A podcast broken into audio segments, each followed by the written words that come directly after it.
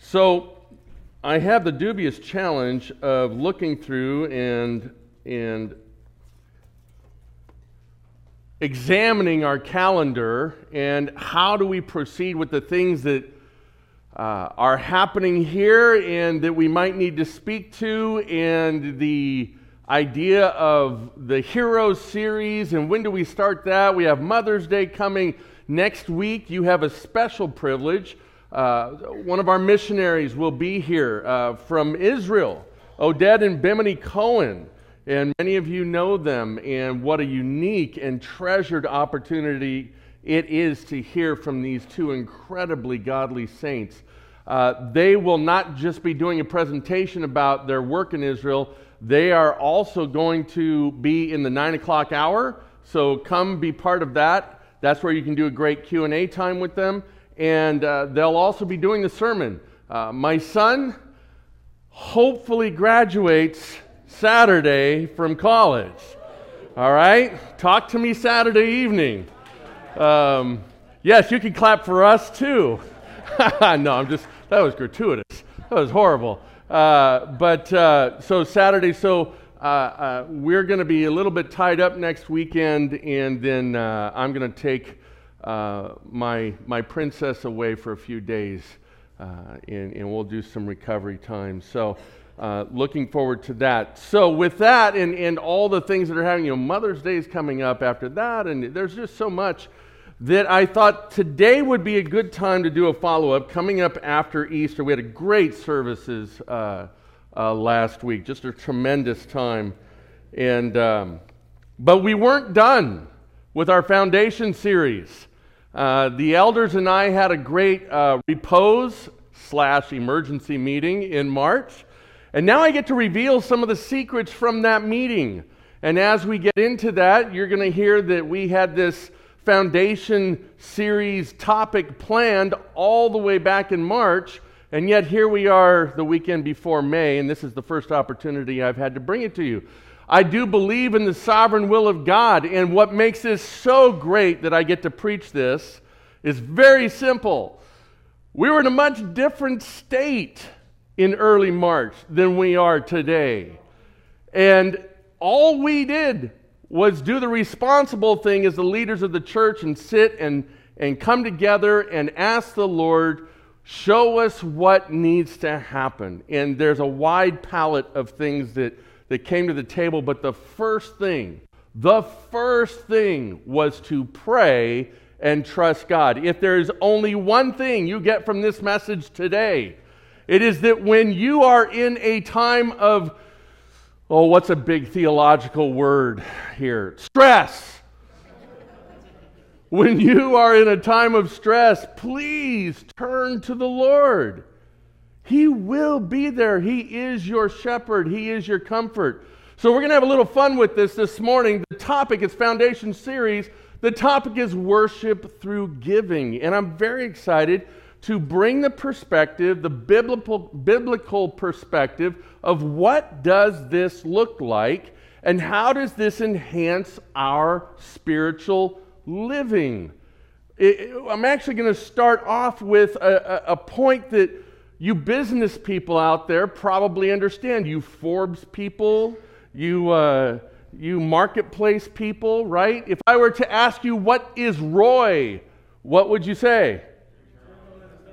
or a great guy or a bad guy, depending on which Roy you know. Right? Yes, and so I had this great discussion with my son before we sent him off to Christian college. Son, let me tell you what Forbes says about Roy on college by 2022, and you're good that you're going in in 2017.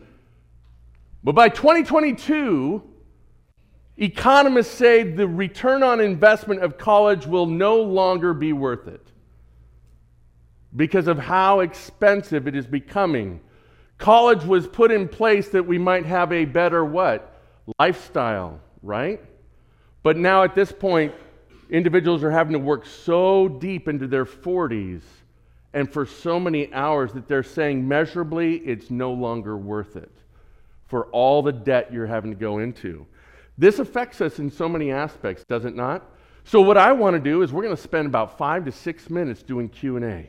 right? Because that's what we do for the foundation series. I'm going to walk right back there and I'm going to get a clicker real quick, and you can think of your question.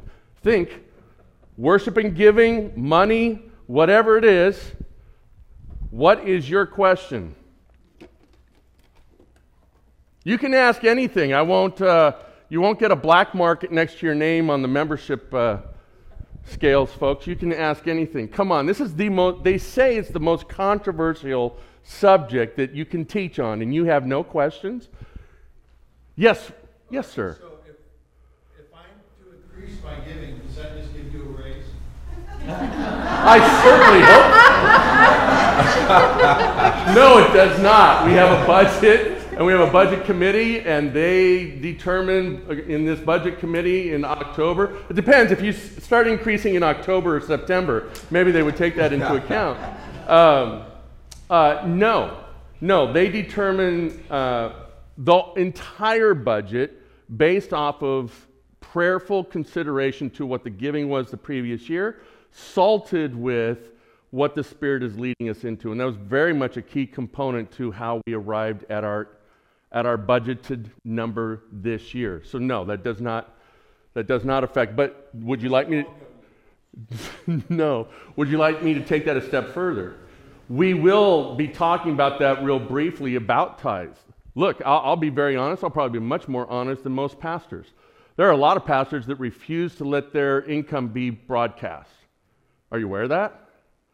I was told by multiple pastors in the free church don't ever put your salary down on the budget. Um, there's reasons, there's pros and cons. How many of you want your, your salary broadcasted to the world? Raise your hand. Some of you are like, I can do that because it already is. I work for the government, right? So, what, what, what is that? What is that? Well, that's pride, right? That's the American society. In the American society, we say our money is incredibly what? private. And that's part of the challenge that we have even within the church. So, great question, Ron. I do accept gift cards, though. No, I'm just kidding. What else? What other pertinent questions about this topic? We only have a few minutes. Yes, Samaya, what's your question? Why do people like pineapple? Because I love pineapple on pizza because God made pineapple and God made pizza. Actually, God made pineapple, man made pizza, and so it's a meeting of those two things coming together. I celebrate both. I believe in both. Does that answer your question? Thank you. Other, uh, was there another hand that went up right here? Anna? Nancy. Yes.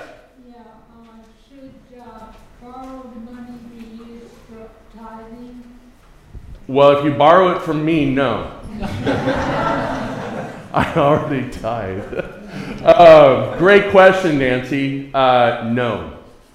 We, we actually have electronic giving, and we do not allow credit cards because we believe that gets people into a heap of trouble. That is not honoring, that is not worshipful giving. There is no sacrifice when I give out of money that I haven't earned. Does that make sense? Okay, so great question, Nancy. Reverse, you know what? You're going to have to talk to a real estate person. You just, you lost. I was with you in reverse because that's usually my lifestyle. But um, when you got to mortgage, you lost me.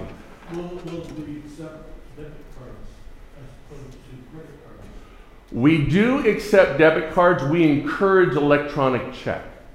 If you're going to do online giving, we encourage electronic check. And as you go to our website, Go to the giving section, and there's a big explanation about the pros and cons to online giving. Okay? Others. When you give online and you push or whatever. Yeah, push pay. Is there um, is there some percentage they take or whatever? Yes, great question. Right. So you know you're using a you're using a service just like you pay fees like on your cable or your your electric. You know, there's there's the section we never like to look at, right? The regulatory fees, right? I didn't I didn't use any of that. Well, but you're paying for people to handle all that. So in this process, the main reason we have online giving is say, for instance, the marriage conference that's coming up, that you could pay for that through the marriage conference. And we have people, we had people last Sunday that were here from North Carolina that are going to be attending the marriage conference. They saw it and they paid through it online. And so this mechanism allows for us to do a lot of different things. Let me just share with you I do my giving through online. Now you're all going to be like, there's some of you like, oh my goodness, Pastor, what are you doing? Are you crazy? Here's what I do I calculate out the difference. I think it's, don't quote me because this was eight years ago we went over this. I think it's like 2% is the charge. So I include that so the church doesn't have to pay it. Okay? Now, some people think that's ridiculous. Like, why would you do that? That's not fiscally smart. Here's why, for me, it makes sense, which speaks exactly to our title. Because usually my wife writes the check. And for 28 years, there was no involvement for me other than just every once in a while asking my wife, um, hey, are, are we still giving? That'd be good. You know, that's not a worshipful focus. But by me doing it this way, it's just like my health care. I now do what's called a health share. I no longer do insurance. Instead, there's somebody that their name is given to me by a health share uh, group called Samaritan Ministries. It says what their name is. They're fellow believers in Christ. This is based out of Romans 12 as to why I do this. And, and uh, by the way, I'm not recommending this for everybody. It may not be everybody's thing. But I get to see what their illness is, what their request is. And when I write my check, my check goes directly towards paying their medical bills. All right? And not only that, I get to pray over their healing. I get to write them a card. And so all of that is facilitated automatically through this mechanism on computer. For me, with PushPay, I get a response on a monthly basis. And it reminds me of my giving. And then I pray over that giving. And that's just for me why that's worth it, because I want to be able to worship and pray over my giving and be reminded, because I have so many things and demands pulling me all over the place my history is I've lost track of those things. So I want to be more involved. And for me, that's the mechanism. But I compensate so the church doesn't pay for that. Good question. We have time for maybe two more questions. Ron, you cannot lift your hand because you already asked one. is that Dale? You're silhouetted. Yes, it is. Okay, hi, Dale. Does giving have to be 10%? Ooh, does giving have to be 10%? No, it has to be 18. Yes. Here at Concord Bible Church, it has to be 18%. Uh, no, uh, Dale, we're going to answer that. Every time you ask a question, I'm always like, you, are tracking with where the sermon's going. We'll talk about that, but uh, that allows me to get to one more because you have such a great question. Yes, Sony. Can you use your tithe to giving to those in need? Great question. It's in the sermon. So, since I got two back to backs, I'm going to take that as a word that we should move into the sermon today. Let's look at worship through giving. First of all, again, our focus on our theme verse, our theme this year is build.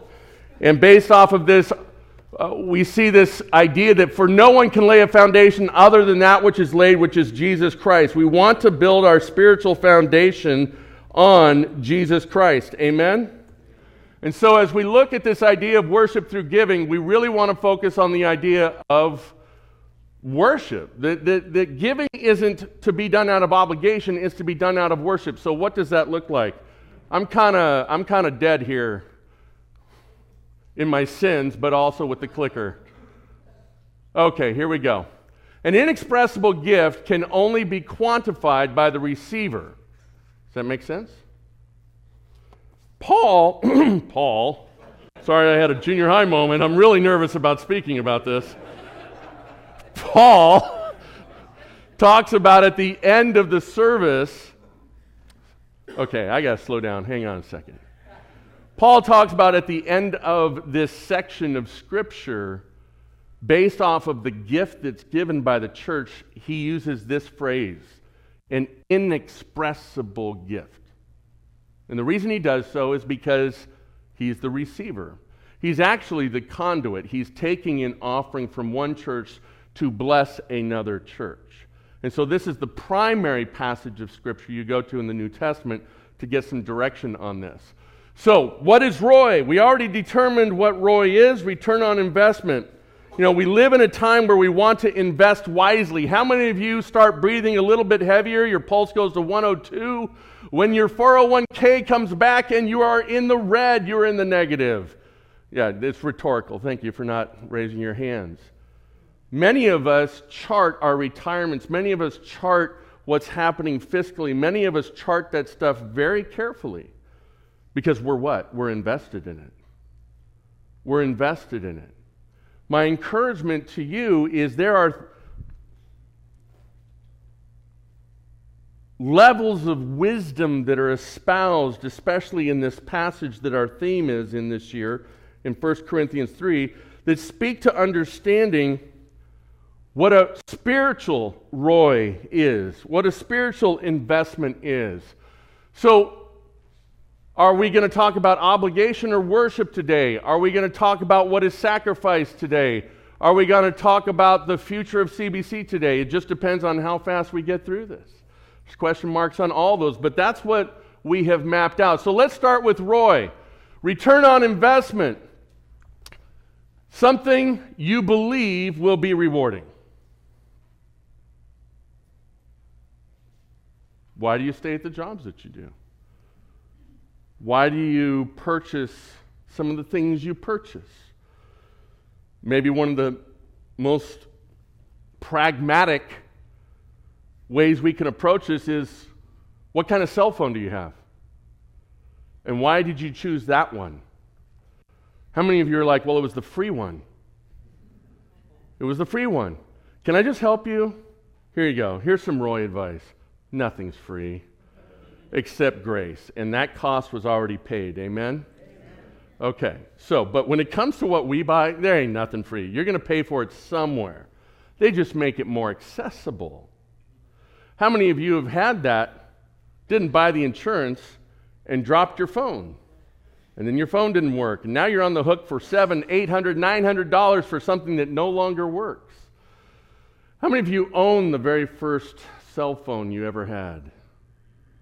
Well done, sir. Are you still using it? No, I collect them. Oh, well, that's a completely different thing.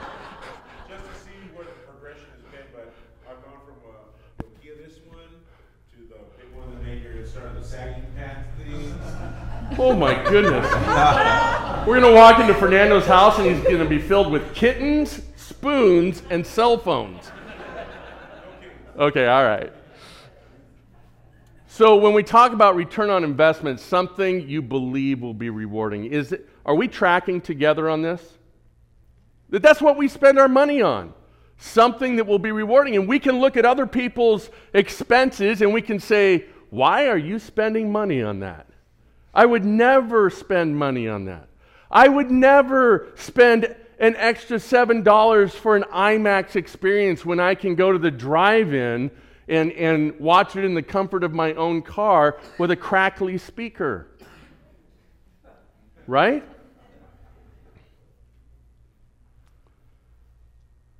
There's a lot of subjectiveness in return on investment. Brothers and sisters, when it comes to spiritual worship, there is not. The beauty of this is the Lord has laid out a pattern of things that please Him, that show the dedication the extension of love from us to Him. Giving is one of those areas. And yet, the world has relegated it, and I dare say some of the church has relegated it into the church is just hungry for your money. I probably spent an hour and a half this past uh, week looking at a thread of stuff that I was researching for this message, and I just went through all the responses, about 280 of them.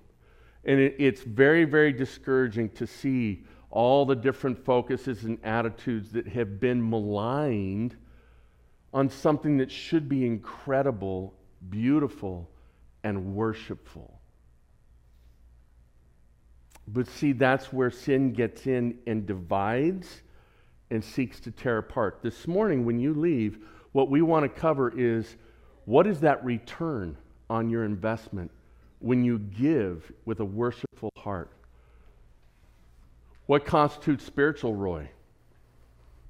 Well, we're going to look at this verse right now, and hopefully it'll help you.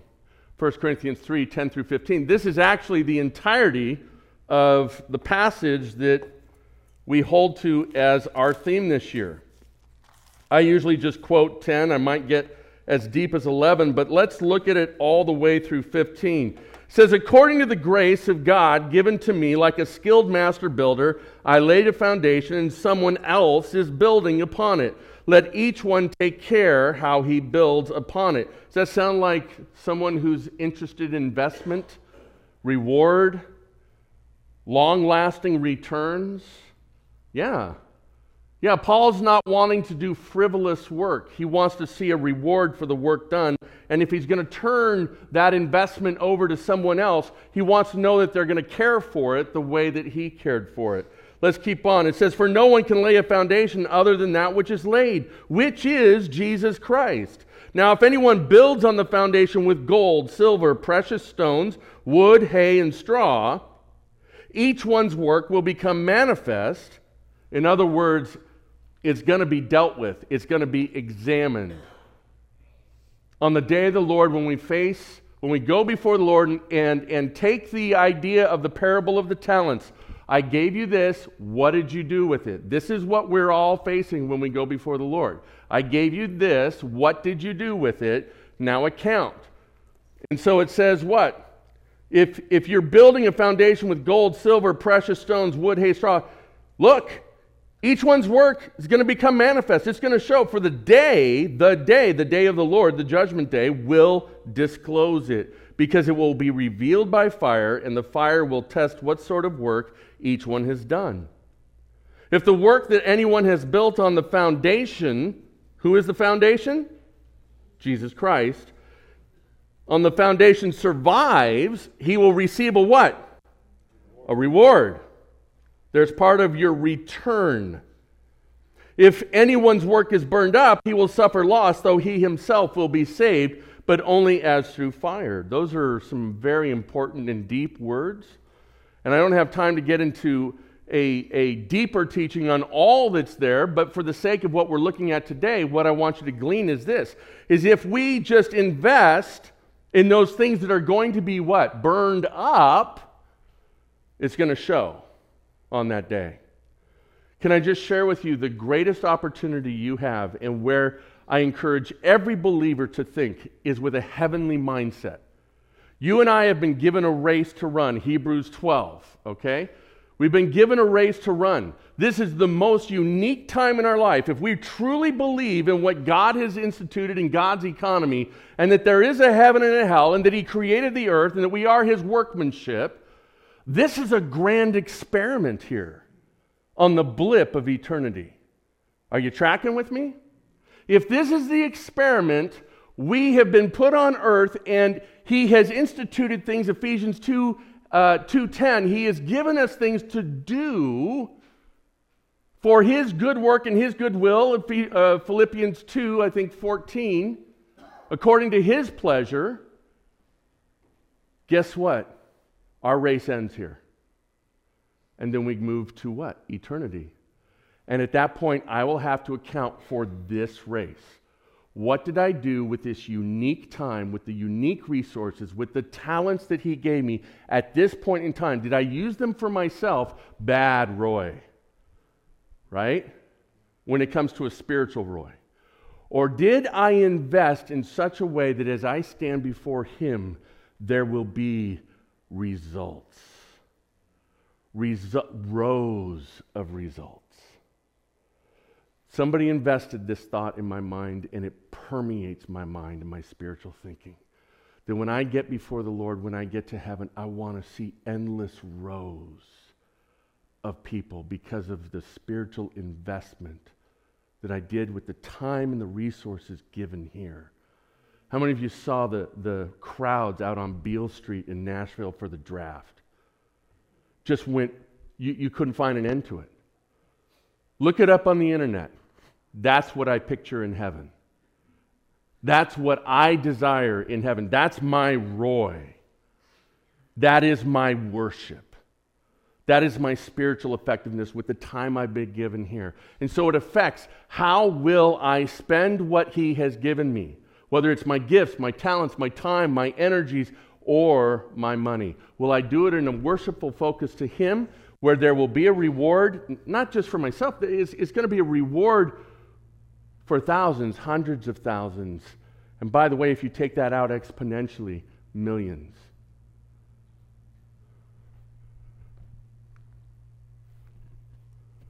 You can turn to 2 Corinthians 9, 6 through 8. That's where we're going to rest for most of the time. Let's move on out of Roy into obligation or worship. This speaks to your point, Dale.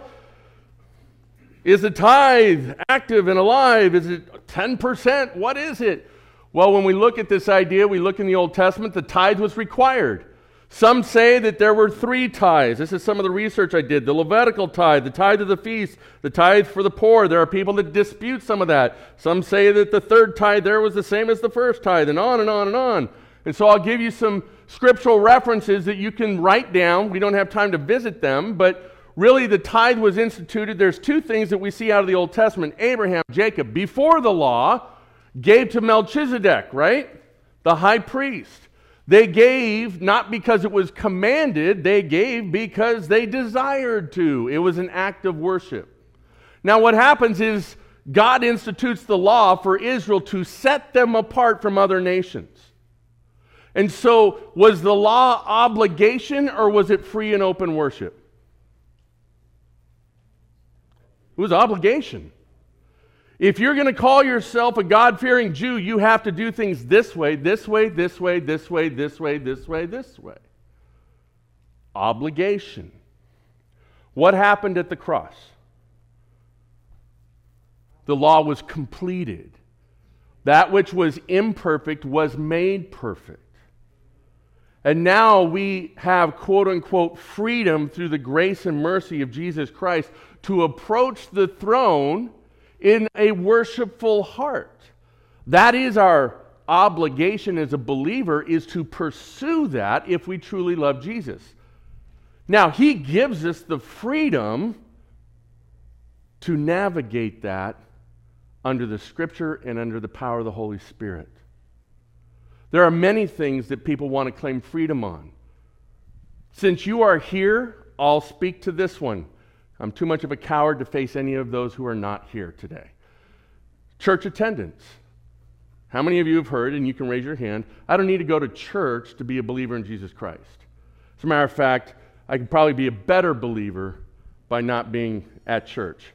Can I just tell you that's the very person that needs to be in? That's what I'm going to do from now on when I hear.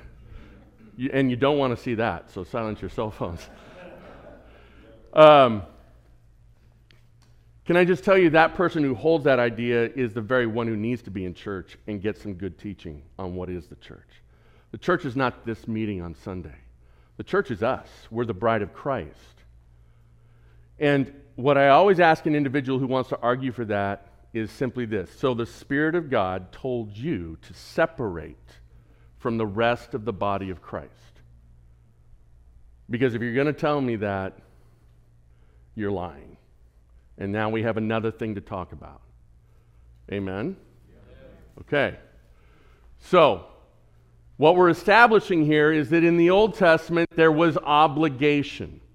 And that was established when the law came along. For Israel, this is how you did this. You did it through grain offerings, through bulls, goats, sacrifice, food, things of such nature. There were other things that happened where there was the building of Solomon's temple, there was the building of the tabernacle, there was other things where people brought their gold, their silver, their resources on that level and dedicated that uh, for the worship of God. Now, was there worship that happened through that? Absolutely. Amen. But this was required. So, how does that work? Well, we know that there was still worship there, but it was imperfect worship. I could get very much into routine and just let the priest take my offering and they do all the work, and then what? And then I just go home and, and I'm covered, right? I'm covered. What we're talking about is the difference between the law and grace. How many of you want to live under the law? Any hands? Okay, I just wanted to check. All right. So, financial committee, there went our leverage for giving. Okay.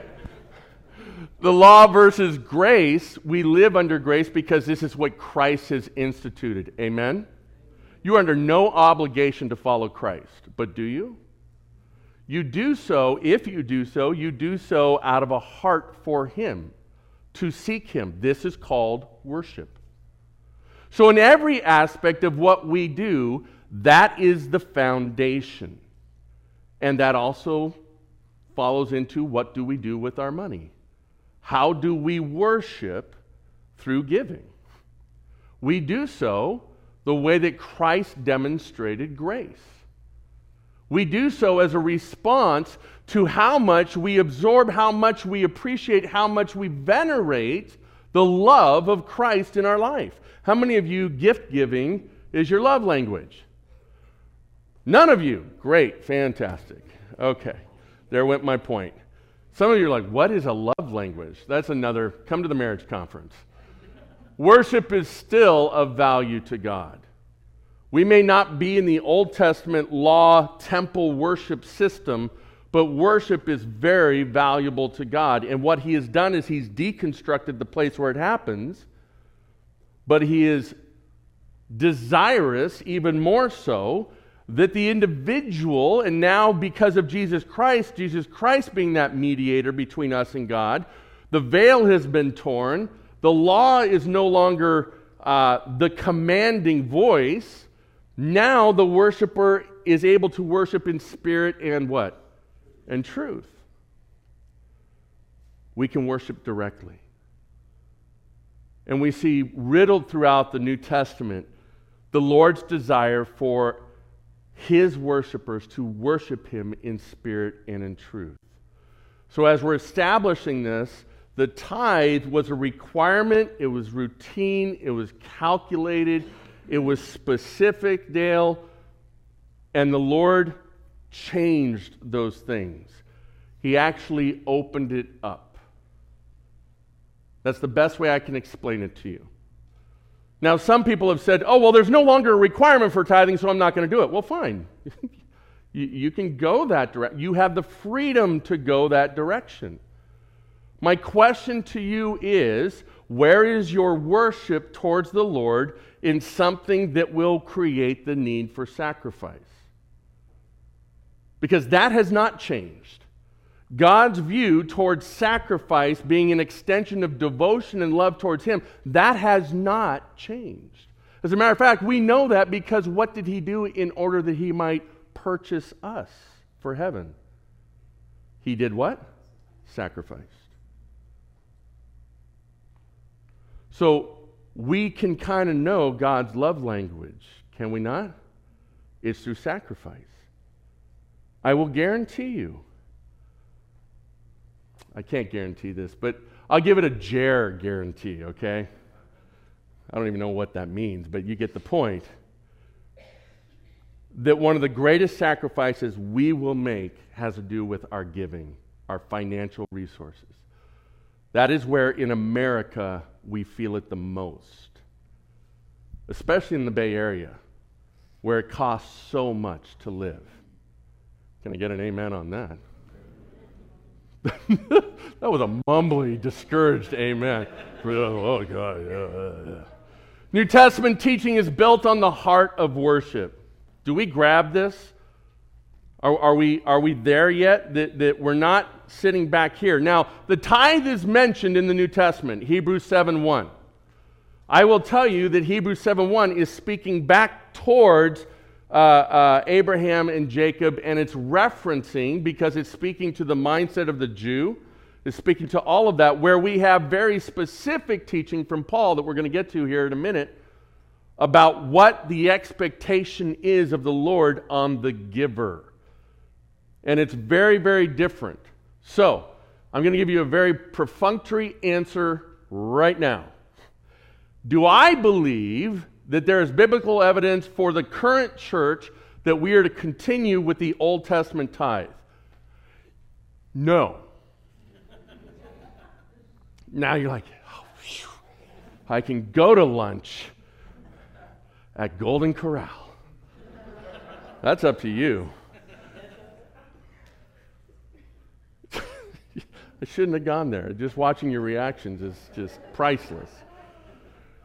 I was wondering how I was going to get this to not be super serious. You mentioned Golden Corral, and now I can move back into serious. But here is the serious point. While I'm telling you, as one who sees himself responsible for his teaching, that that is no longer a requirement, I am telling you that I think if God back here under the requirement wanted 10%, and all that that meant, you have to do a very deep study of what that means. And then he gave his only son as a sacrifice.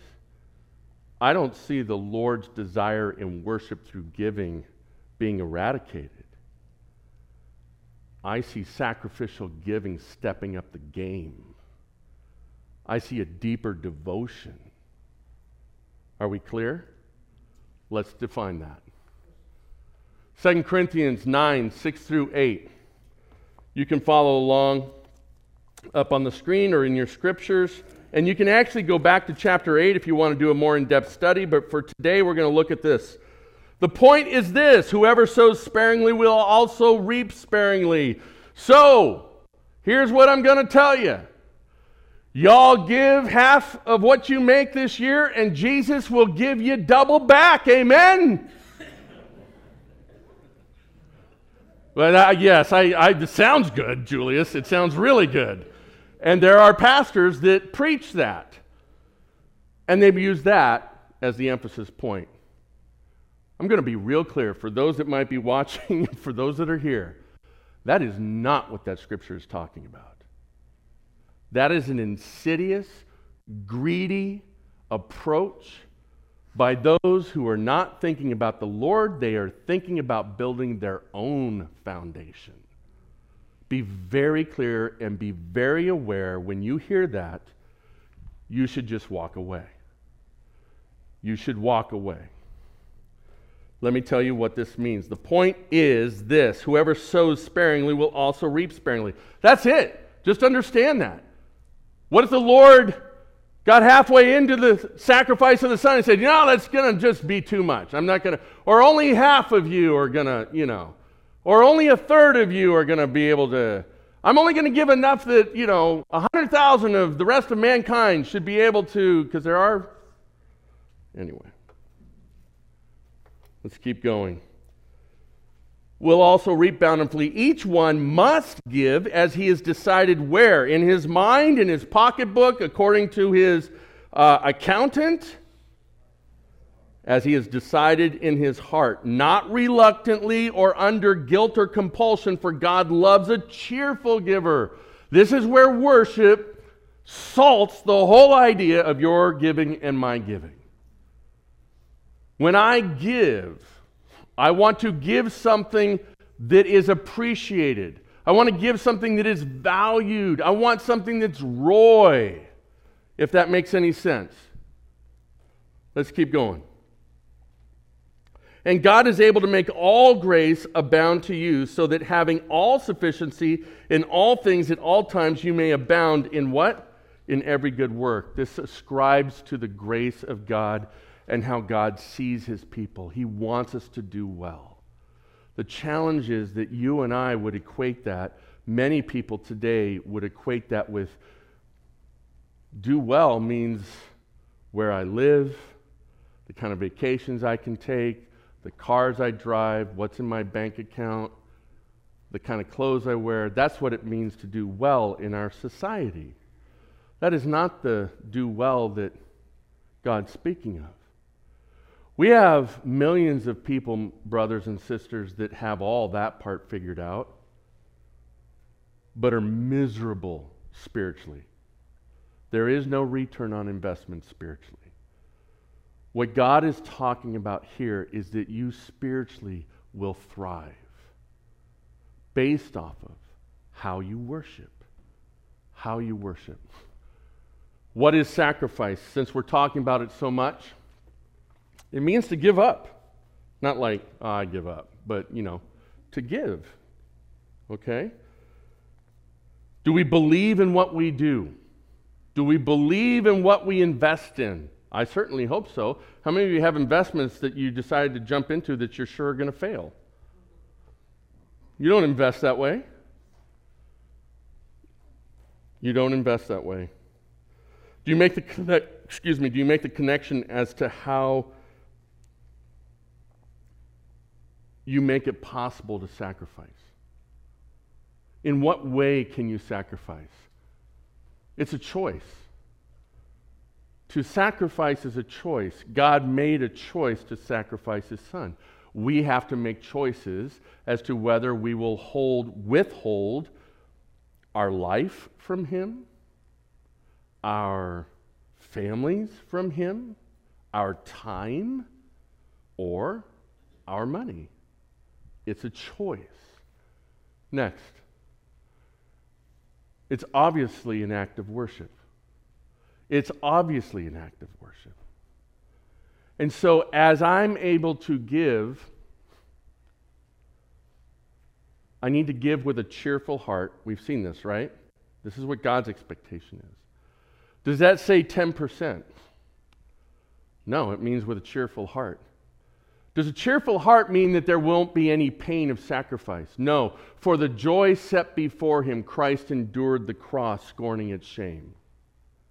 Does that help framework this idea for you?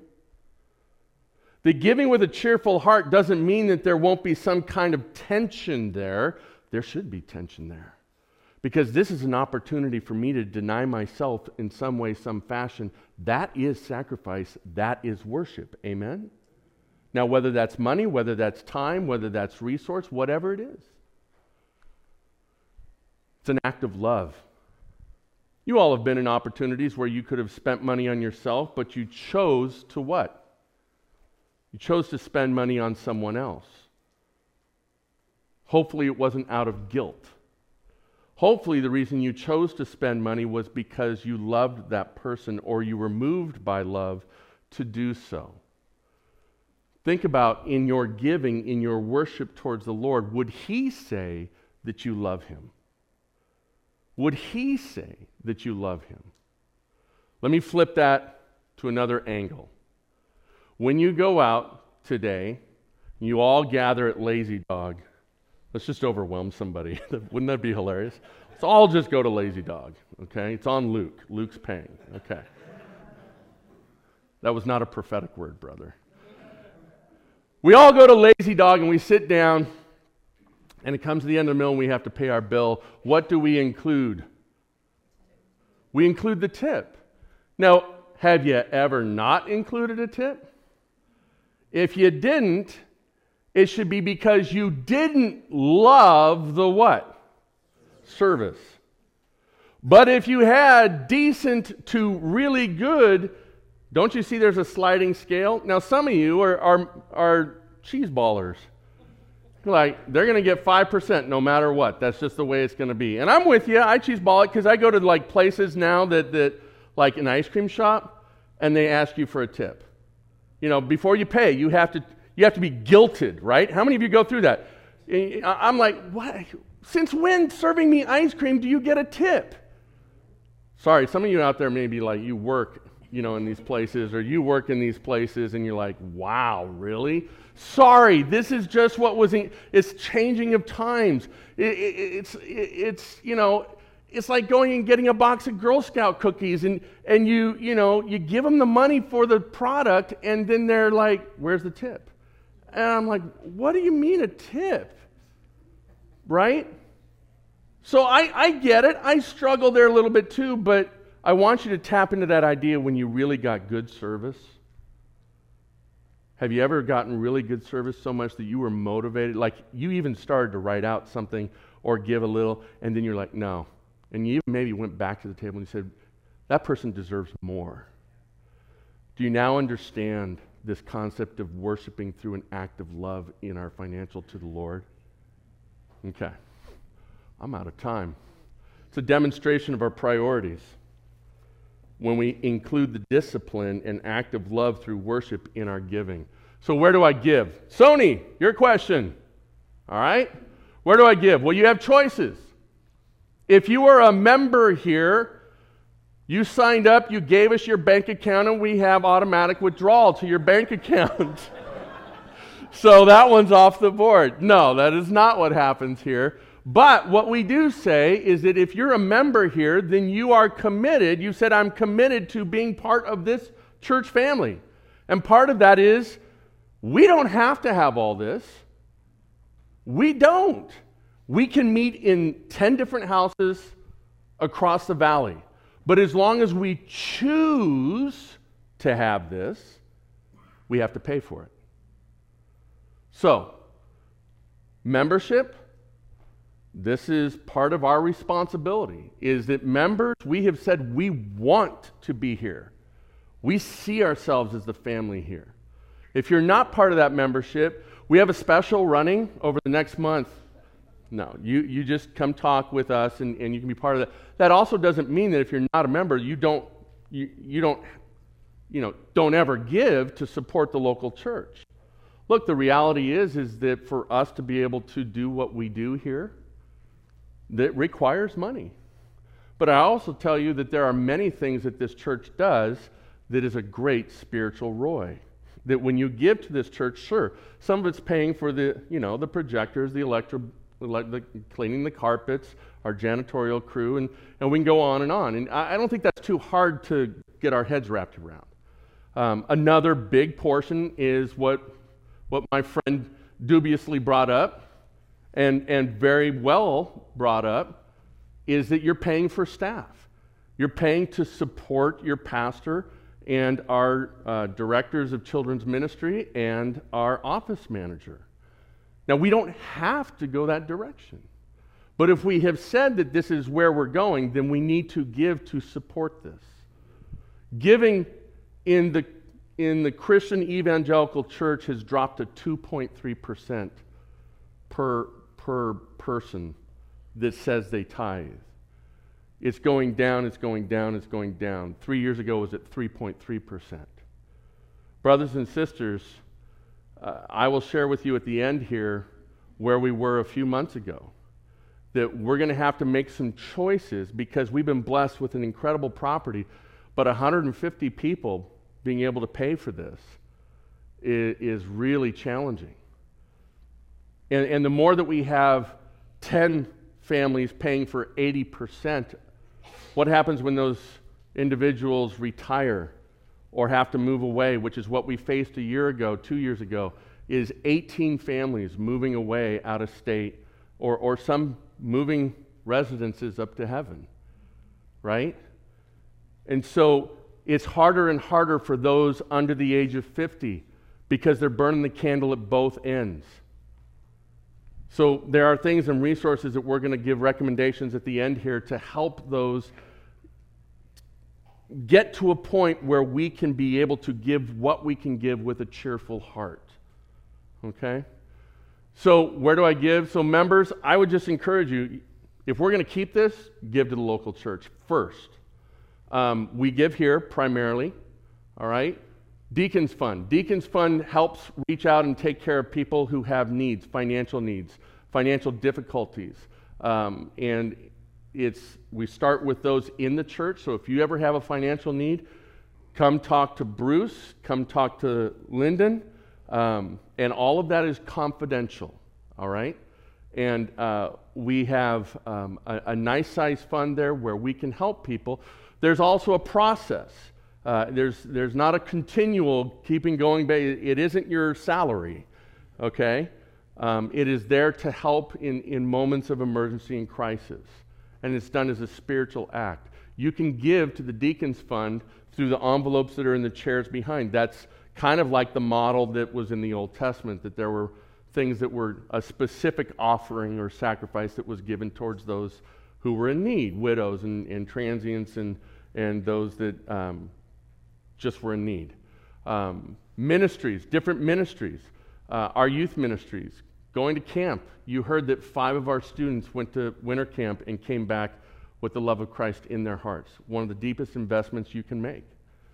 Some of those students were scholarship because they can't afford to go to camp. Now, will that happen every time? No, but those moments are invaluable. Those moments the Lord uses in a deep and refreshing way.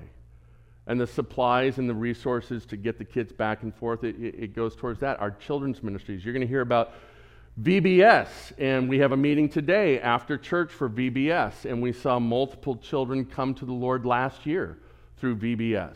But also just the spiritual investment, the spiritual encouragement. And so there's different ministries that you can support here, but also outside of here.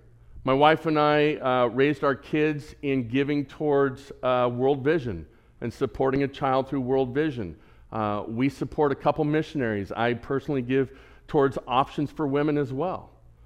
And then there's times where uh, we have taken gift cards and we carry gift cards around with us, or we carry food in, in, in bags in our car that when we come across someone who's in need, we're prepared and we've already we've taken some of our own resources and we've made those available for those who are in need and we can pass those things out so there's a myriad of different ways or choices that you have that you can give all of it sony is an honor to god all of that is a worshipful focus to god and that, that covered personal generosity as well let me finish up today with this idea what is sacrifice it's to give up the choice. Wait, this seems redundant. Well, maybe you needed to hear it twice. Uh, the future of CBC. So I shared with you that the elders, we met in an emergency meeting back in March. The reason was we were one month away, one bad month, which we had had three of those in the past year and a half, one bad month away from, and my recommendation was this that I go part time and I go get a, a second job. That's how close we got. Um, why did we get there? Twofold. One, not that it surprised any of us, because we've been looking at this and seeing this trend happening.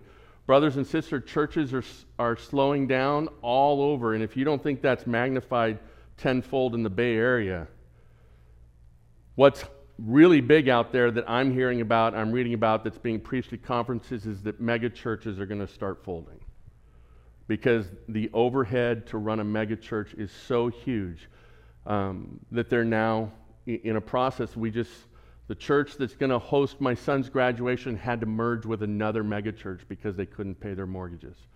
They have to rent out their facility for concerts just to be able to pay for the facility. It's getting more and more challenging, more and more difficult to do it the way we've been doing it. The question is, what can we do here? So we sat down and we structured out a plan, and you're going to hear about that plan over the next couple weeks.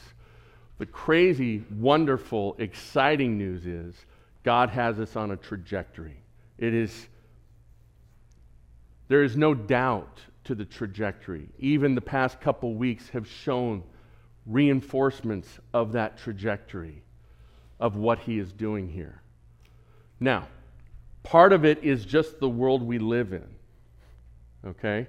The other part is, and this is what the elders, when we gathered together, was Pastor Jeremy, you don't teach enough about giving. And if you don't teach about giving, then we're going to fire you. No, they didn't say any of that. But they did say maybe it would be healthy for us to talk about giving under your foundation series. Well, the way that things played out with the baptismal service and Easter, I didn't have time to do that. And we were able to come before you at the first quarter meeting and tell you that just through prayer, God answered our needs. We are now above budget for the year. We were 8,000 below budget as of February. So God does a work. Now, the question for us is are we attentive towards standing before Him with those sacrifices as a choice?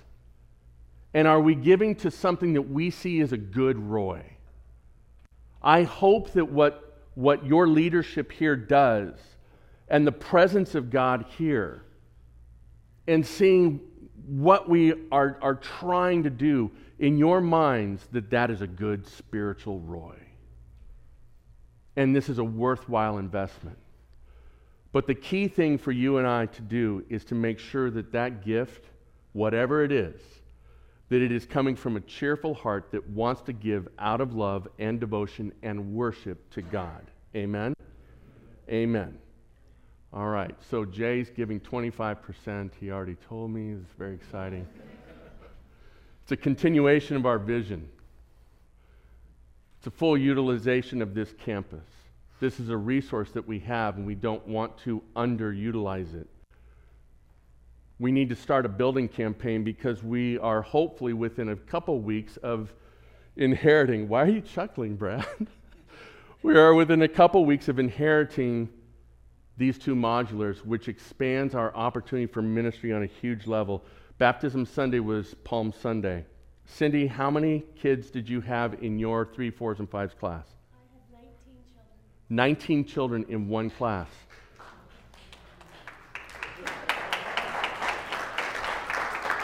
Yeah, I, am not even interested in clapping for the children. I'm like survival. Way to survive, Cindy. And her brother, or her brothers, her sons, um, Austin Devin, really helped out with that class as well. Cindy, could you have done that in ministry room one? No, There's no way. wouldn't have fit. So, do you see how God is confirming? He has us on a trajectory. And so, He has provided the opportunity for these. We need to start a building campaign so that we can turn these over and they can be top of the line. They haven't been worked on in 28 years, folks. They're going to need some work. But can I just tell you, it would cost us at least 100,000, maybe $200,000 to get what we're going to receive for $4,000.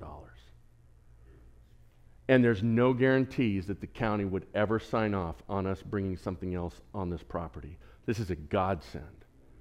Now, it may be breaking down, but it's a godsend. So, we're going to need to start a building campaign to fix these things. Uh, and there's many other things. We'll, we'll share with you about that coming up. My prayer, my hope is that we're at 500,000 on budget. We're at 300,000 right now by the end of, of what I say? 2021.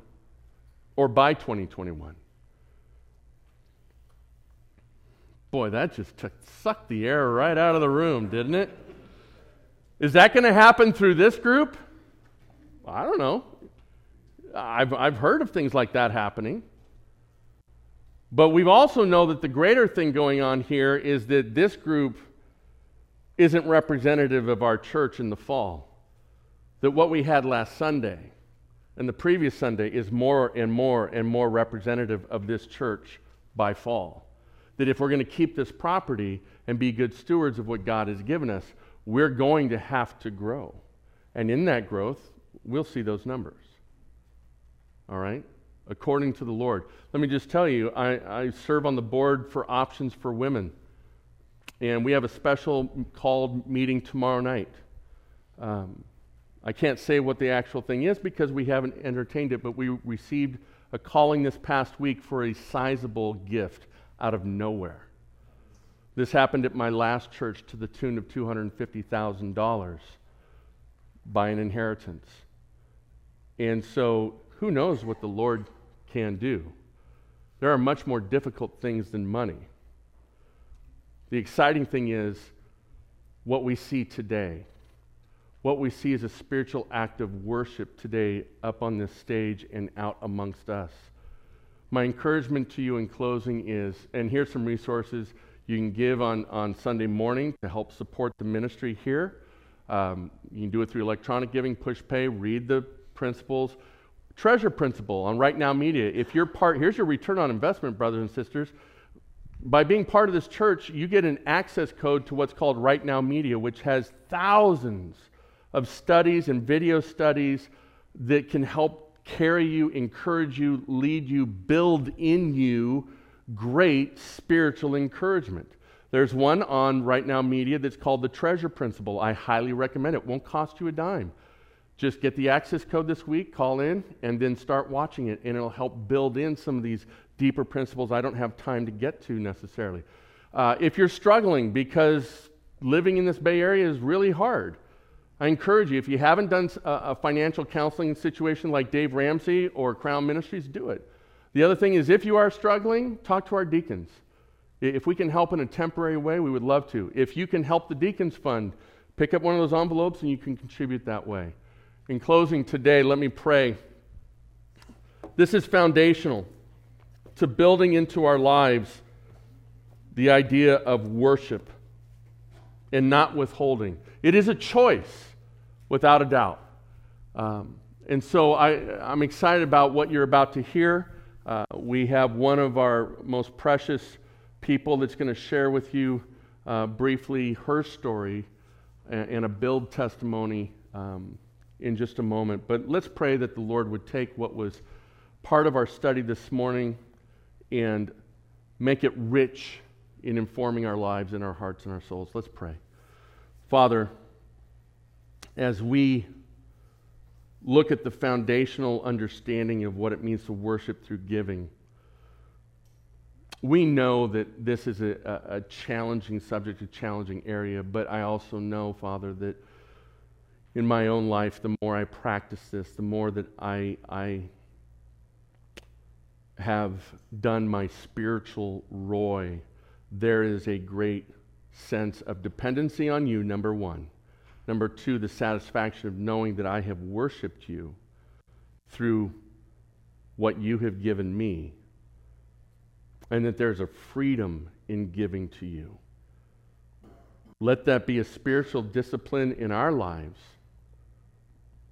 just like feeding from your word, just like giving praise, just like prayer, just like encouraging one another, taking care of the needy, and so on and so on. Speak to our hearts. Change our thinking if it needs changing encourage us if we are walking in this pathway.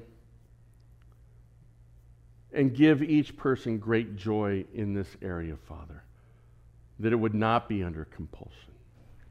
To you be all glory. Amen.